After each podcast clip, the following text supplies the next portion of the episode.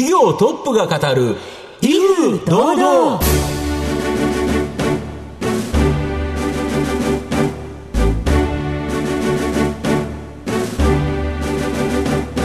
毎度相場の福の神こと藤本信之です。アシスタントの飯村美希ですこの番組は巷で話題の気になる企業トップをお招きして番組の指揮者的役割である財産ネット企業調査部長藤本信之さんが独特のタクトさばきでゲストの人となりを楽しく奏でて紹介していくという企業情報番組です。ではよろしくお願いいたします。まあこの番組取材の時にはですね、はい、社長のお子さんの頃聞くんですけど、はい、なんと今日の社長さんは、ナイジェリアに住んでたことがあると。ナイジェリア？僕どこかよくわからないんですけど。すごい。どういう関係でナイジェリアに、まあ、まあ、お父さんのお仕事の関係で行かれたみたいなんですけどちょっとそのあたり深く聞いてみたいなと思います。はい楽しみです。それでは皆さんも番組最後までどうぞお楽しみください。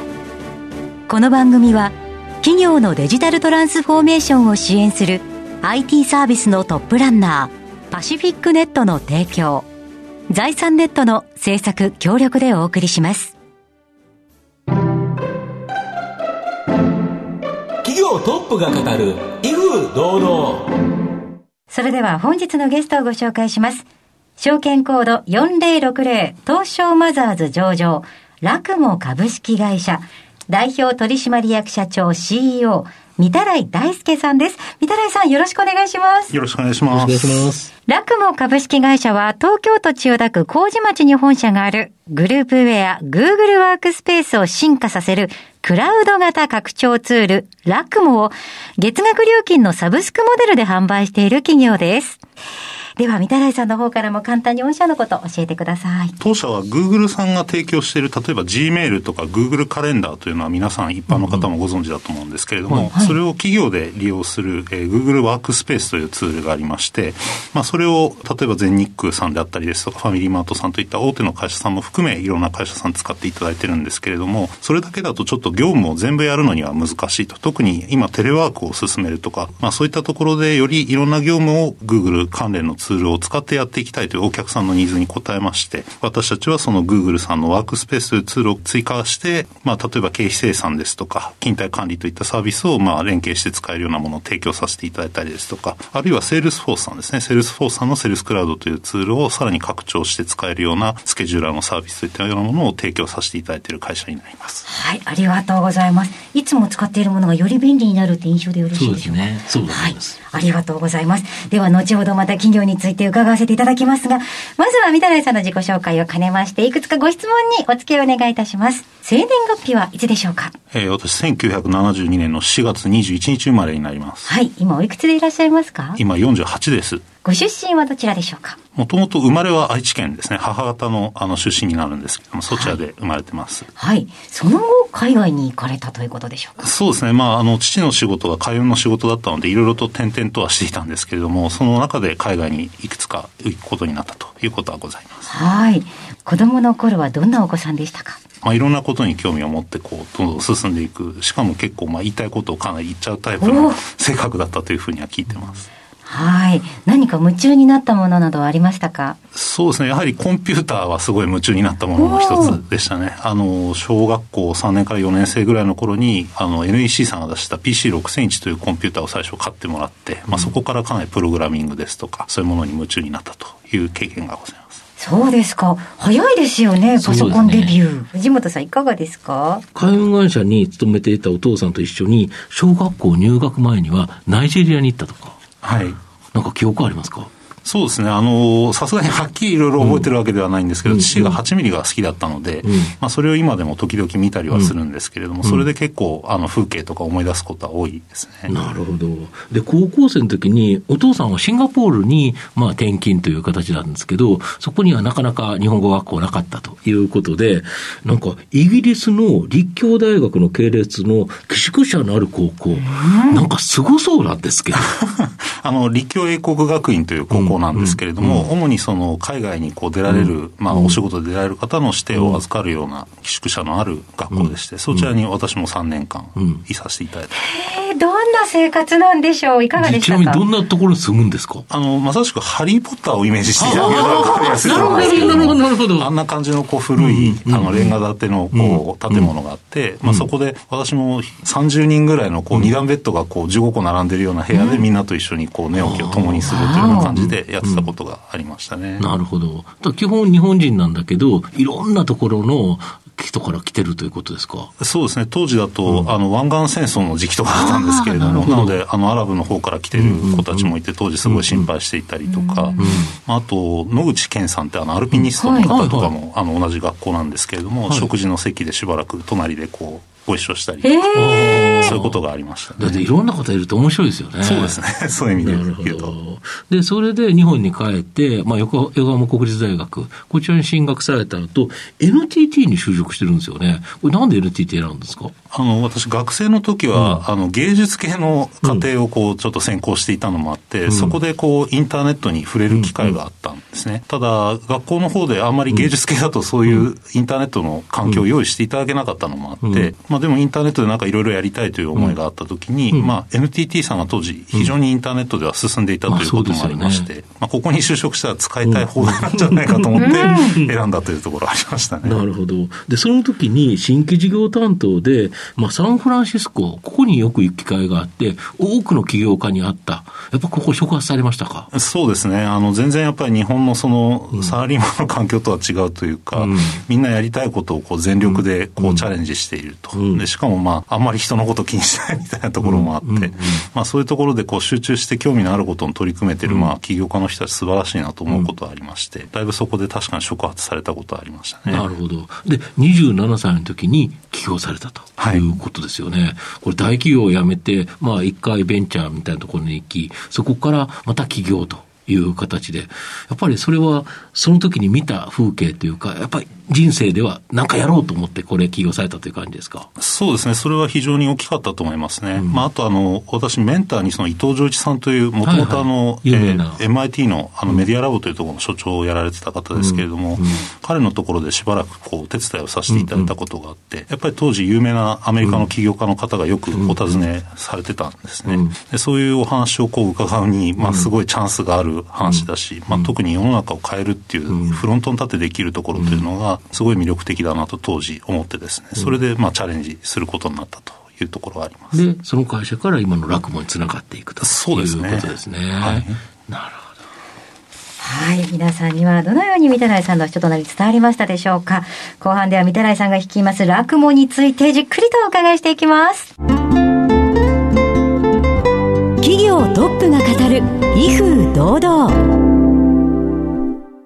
では後半です。藤本さんのタクトがどうさえ渡るのか、ゲストの御手洗さんとの共演をお楽しみください。まあ、先ほども少しお話しいただいたんですけど、御社の主力製品、ラクモ。これ、Google ワークスペースをえー進化させるクラウド型拡張ツールということなんですが、ぶっちゃけどんなものになるんですか？あの私たち、まずそのビジネスをちょっと始めたきっかけみたいなところから申し上げると、まあ、20年ぐらい前だとどちらかというと PC という、まあ、デスクトップ、ノートといったそのみんなが使う PC があって、それの中に OS を入れていろんなソフトを使うというのが一般的だったと思うんですね。Google さんですとか、Salesforce さんですとか、マイクロソフトさんとかは、どちらかというともうどんどんクラウドにその後動かれるようになっていてパソコンの中に入ってるんじゃなくて、ネットにつなぎながら使い続けるということですよね。おっしゃる通りです。なので、どちらかというと、そのクラウドが、まあ、これからインターネットにおける OS みたいな形になっていくのだろうと。そうすると、ソフトウェアももちろん提供する形をどんどん変えていかないと、なかなかお客さんも使いづらいし、まあ、自由な環境で使えないというところもあるので、私たちも当時、その Google さんのその可能性というか、その技術の先のところをこうちょっと見せていただいて、ここの上でこういろいろと使いやすく提供できるようなソフトウェアというものを提供させていただくと、いろいろと可能性があるんじゃないかと。特に、まあ、リモートワークということが将来的に、まあ、柔軟な働き方ですね、というのが非常に将来的にいろんなことから求められていくということも当時見ていたので、まあ、そういう技術の上で、まあ、使いやすいものを提供していけば、どんどん広く皆さんに使っていただけるんじゃないかということを思っていました。するとやっぱり Google というプラットフォーム上でどんなアプリケーションを使うか考えるところではこのでかいプラットフォームの中でやれば、まあ、大きなビジネスができるということですか？そうですね、おっしゃる通りです。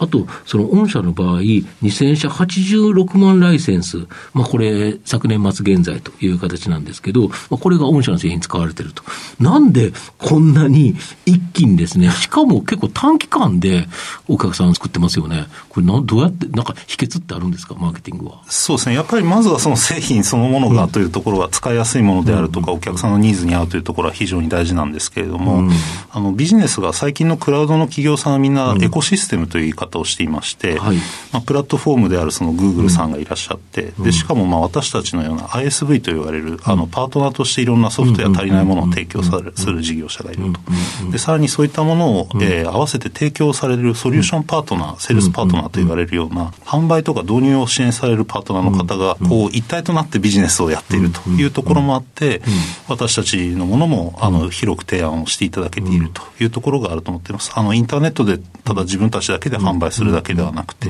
まあ、そういった周りの、えーご協力者の皆さんのおかげでかなり広くできていると。要は自社で全部売ってるっていうことではなくて、まあ、例えばある製品の中に組み込まれていたりとか、様々パートナーがいると。だから一気に広がるということですか？おっしゃる通りです。あの、例えばソフトバンクさんは私たちの、あの、非常に大きなパートナーさんでいらっしゃるんですけれども、日本でも一番多くおそらく Google ワークスペースを再販されていらっしゃる会社さんなんですね。まあ、そういったところが、こう、一緒に私どものサービスの付加価値としてご提供いただけるところが、結構大きな強みになっているところではないかなと思っております。なるほど。そうすると、御社としては、今後はもっといい製品、いい商品、アプリケーションで作っていけば、それに乗せて売っていけるから、もっともっと売れるということですか？そうですね。やはり、あの、お客さんに支持していただけるものをしっかり作っていくということが大事だというふうに思ってるんですけれども、まあそういったものができれば、どんどんまたお客さんにもご利用いただけるんではないかと思っております。これってあれですよね、一回使っちゃったら、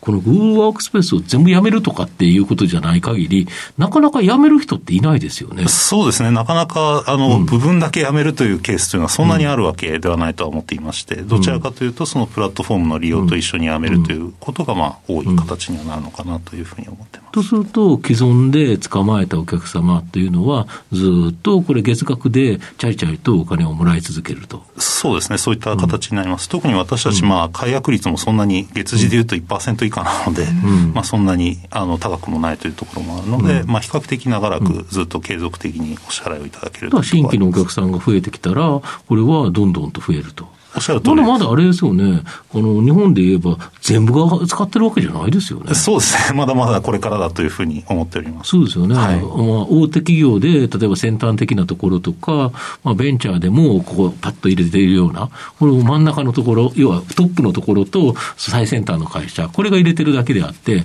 ど真ん中の一番、まあ、数多いところ、これ、まだまだ入ってないですよね。そうですね。まだまだそういう意味では市場としてもこれからという状況ではありますね。なるほど。で、御社はトヨタにとって伝送のような会社になりたい。これどういうことですか？要はですね、大きな市場を作るプラットフォーマーの方がいて、その上でいろんな市場、まあ、自動車産業もそういったトヨタさんという大きい、まあ、母体があって、その上でいろいろこう部品の会社さんですとか、まあ、いろんな会社さんがこう事業を広げられていらっしゃると思うんですね。なので私たちも、そのインターネットプラットフォームの事業というよりは、その上のアプリケーションのところをしっかりプラットフォームの上で広げていって、強みを出していけるような会社になりたいというふうに考えているところではあります。だから、やっぱりその元のプラットフォームが大きくないと、やっぱり上に乗ってるアプリケーションとしては、売れる量が少ないから、とするとやっぱり Google という会社と、あと Salesforce、この二つって、めちゃめちゃでかいですよね。そうですね。世界的に見てももう、あの、時価総額で見ても数十兆を超えるような会社でもありますし、そうですよね。グーグルさんでいうと、まあ、あの、最近データをそんな出されてるわけではないんですけれども、2年前ぐらいでも、まあ、500万社全世界で超えるような契約者さんいらっしゃるような状況なので、まあ、そういう意味で言うとかなり大きい会社さんになりますね。そうすると、そこでのプラットフォーマーの上でのアプリケーションということは、ものすごい伸びっていうのは考えられますよね。そうですね。まだこれから全然先はあると思ってますし、まあ、もっと申し上げると、その海外とかも含めてプラットフォーマーさん広がってる部分あるので、そういったところの可能性もまだこれからあるんじゃないかとなるほど。そうすると、日本だけではなくて、海外でも当然 Google は使われてるから、このラクモさんのやつを、極端な話、英語化するとか、様々な言語を変えるということによって、まあ、海外でも展開可能ということですか？そうですね。あの、当社のサービス、英語と一部中国語でも使えるものもあるんですけれども、うん、日本の法人さんでその海外で展開されているところでは、まあ、海外でお使いいただいているようなケースもあるんですね。ただ、まあ、もちろん現地の販売可能性も全然あるというふうには考えているので、まあ、これから現地のそのビジネスに合わせた形で、例えばカスタマイズしたものを、はい、提供していくということを考えていきたいなというふうには思ってます。なるほど。御社の今後の成長を引っ張るもの、改めて教えていただきたいんですが。やはりそのリモートワーク、これから柔軟な働き方というものに対して、より、まあ、今回のコロナの件もあって、ニーズが高まってくるというふうに考えているんですけれども、それがどこまでやはり続いていくのか、まあ、より日本の中でもその柔軟に考えられる会社さんが増えて、まあ、そのリモートワークを進めていこうという会社さんがやはり増えられることが、私たちのビジネスにとっては一番大きい部分になってくるというふうに考えています。なるほど。それこそあれですもんね、日本だけでなくて、全世界でいろんな方が国境を越えて働くと。いう形になると、やっぱりこのグーグルさんのプラットフォームの中で動いてるアプリケーション、広がりますよね。そうですね。あの、全世界に展開されているような会社さんは、やはりこういったプラットフォームのサービス使われているケースが多いので、うん、まあ、そういった会社さんがどんどん広がっていくと、私たちのようなサービスもどんどん広がっていく可能性が増えると思ってます。なるほど。では藤本さん、最後の質問をお願いします。あなたの心に残る四字熟語を教えていただきたいんですが。私、傾向牛語というのを非常に大事にしていまして、うん、あの、市場の大きい、小さいというのはもちろん大事なことだとは思うんですけれども、うん、やはりその市場が大きいかどうかっていうのは、こう、一番上まで登ってみないと見えないことは確かに、確かに。確かにそれはそうですよね。はい。なので、まあ、あの、最初から大きいか小さいかということを考えるよりは、とにかくまずその中でトップランナーになるとか、まあ、成長を牽引するような会社になるということがいつも大事だというふうには思ってまして、まあ、それが大きい小さいにかかわらず、まず新しいことをチャレンジして、まあ、できるだけトップまで上るように頑張ろうということを、まあ、いつも言ってるというところではあります。はい、ありがとうございます。よく知った四字熟語でも、こうしてお話を聞いてみると見え方変わってきますね。そうですよね。なんかちょっと違うイメージが出ますよね。また新しい見方を教えていただきました。ありがとうございました。本日のゲストは、証券コード4060東証マザーズ上場、ラクモ株式会社、代表取締役社長 CEO、三田来大輔さんにお越しいただきました。三田来さん、ありがとうございました。ありがとうございます。どうもありがとうございました。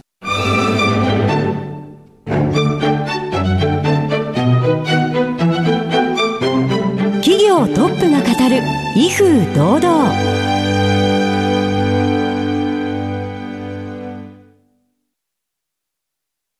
業のデジタルトランスフォーメーションを支援する IT サービスのトップランナー。東証2部証券コード3021パシフィックネットは、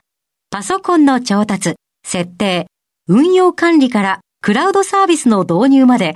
企業のデジタルトランスフォーメーションをサブスクリプションで支援する信頼のパートナーです。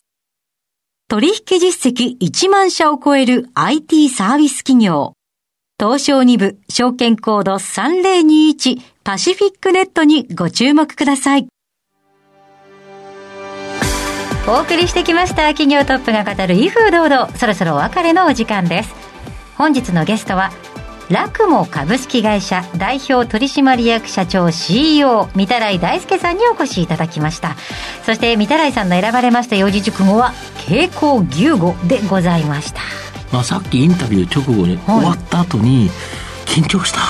おっしゃってましたね。全然そうは見えなかったんですけど、うん、穏やかに分かりやすくご説明いただきましたけど、うん、実は緊張されてただなんてなんだか。なんか人間っぽくていいですね、うん、ですね、はい、えー、それではここまでのお相手は？藤本信之と飯村美樹でお送りしました。来週のこの時間まで。ほなさいなら。